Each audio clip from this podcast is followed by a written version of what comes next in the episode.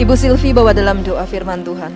Kami percaya Tuhan dalam setiap kehidupan kami, setiap hari yang kami lalui, ketika Tuhan beserta dengan kami, ada mujizat yang akan kami lihat dalam kehidupan kami.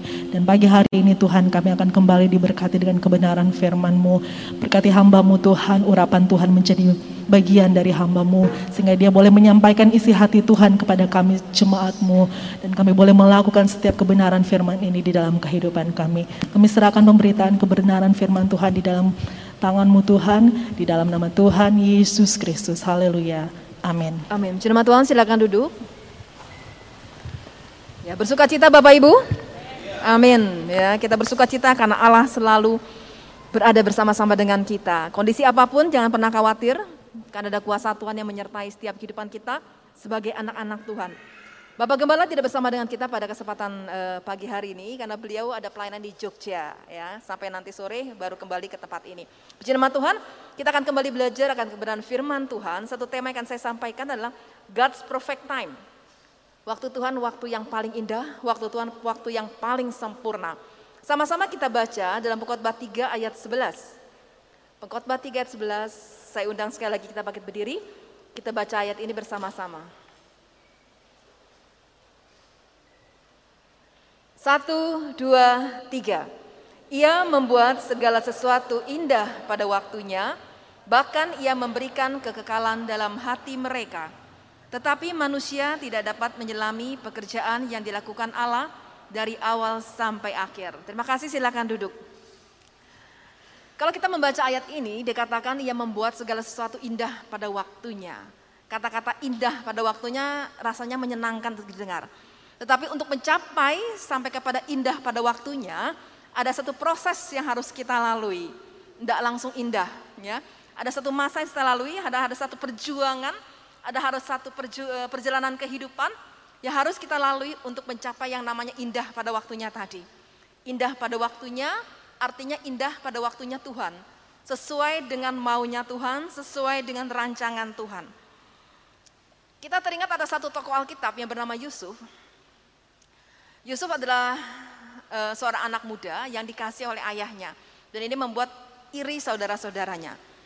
Singkat cerita akhirnya Yusuf dijual dan dia harus menjadi budak.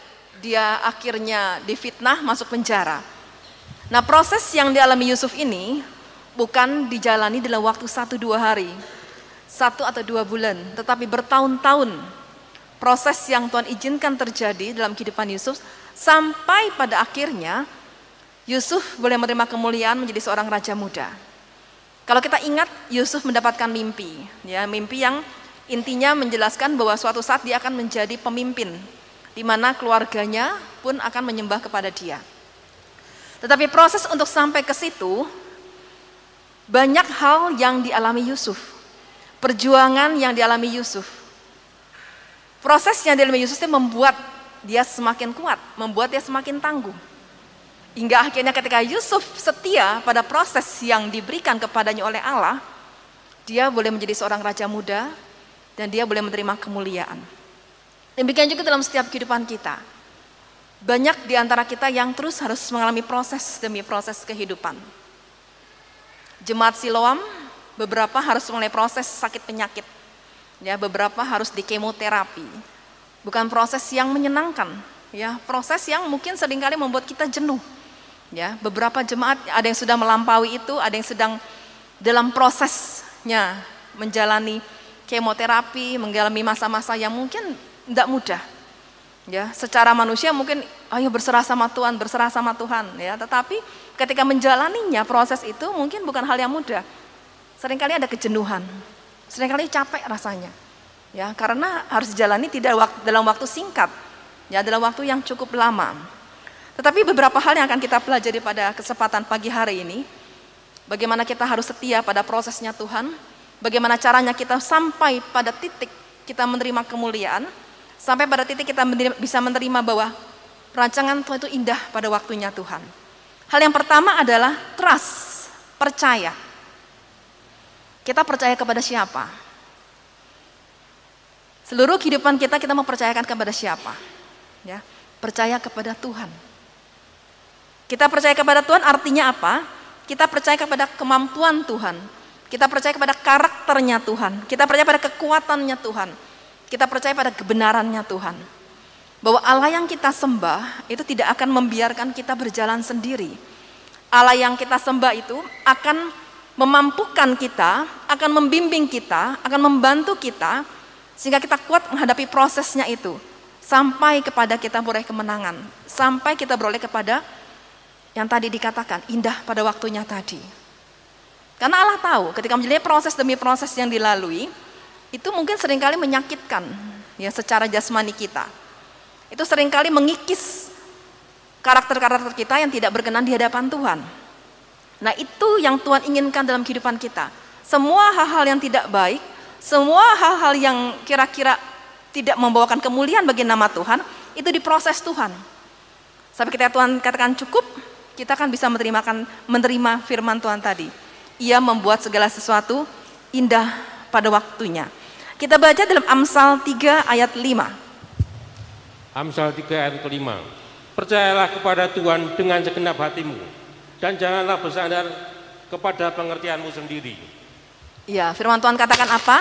Percayalah kepada Tuhan dengan segenap hatimu, dengan seluruh hati kita.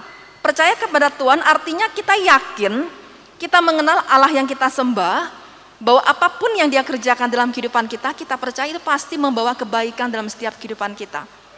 Walaupun mungkin secara jasmani rasanya nggak enak Tuhan. Kenapa kok seperti ini Tuhan? Seringkali kita bertanya, kenapa kok seperti ini Tuhan? Jangan bersandar kepada pengertianmu sendiri. Ya, jangan kita berpikir-pikir sendiri. Kenapa kok Tuhan seperti ini ya? Kenapa kok Tuhan tidak adil ya? Kenapa kok Tuhan uh, membiarkan saya mengalami hal-hal yang tidak menyenangkan? Tetapi kita yakin dan percaya tadi bahwa apa pun yang Tuhan kerjakan dalam kehidupan kita itu proses yang Tuhan berikan membuat sesuatu hal yang indah. Ya. Jangan takut. Markus 5 ayat 36b. Markus 5 ayat 36b. Jangan takut, percaya saja. Ya, jangan takut, percaya saja. Kalau dalam ayat sebelumnya dikatakan, tetapi Yesus tidak menghiraukan perkataan mereka dan berkata kepada kepala rumah ibadat, Jangan takut, percaya saja. Dia katakan Yesus tidak mengharapkan perkataan-perkataan di sekelilingnya yang mungkin sering kali melemahkan. Dikatakan jangan hiraukan perkataan-perkataan sekelilingnya. Percaya saja sama Tuhan, jangan takut. Seringkali ada orang-orang di sekitar kita yang membuat melemahkan kita. Seringkali ada perkataan-perkataan orang di sekitar kita yang membuat kita jatuh. Mungkin ada orang yang tidak suka dengan kita yang membuat kita semakin terperosok, semakin terpuruk. Kita sedang mengalami prosesnya Tuhan. Tetapi firman Tuhan kata jangan takut. Percaya sama Tuhan. Serahkan seluruh kehidupanmu kepada Tuhan. Seringkali orang katakan tidak mungkin. Ah nggak mungkin bisalah kamu melakukan hal itu. Nggak mungkin berhasil lah. Pasti gagal lah. Secara logikanya nih dipikir-pikir ya mungkin ada orang yang punya intelektual tinggi dikatakan secara ilmu kedokteran itu nggak mungkin bisa, nggak mungkin aja. Secara genetiknya tuh nggak mungkin bisa.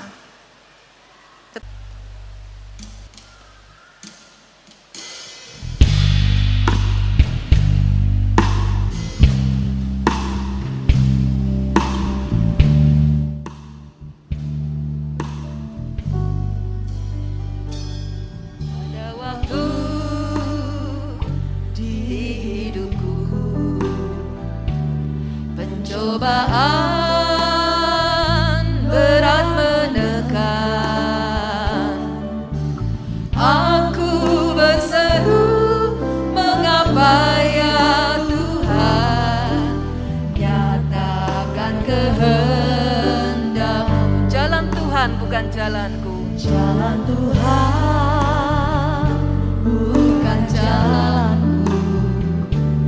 Ku tak bimbang ataupun ragu. Nantikan Tuhan jadikan semua Indah pada waktu pada Tuhan masa depanku. Tuhan kami adanya.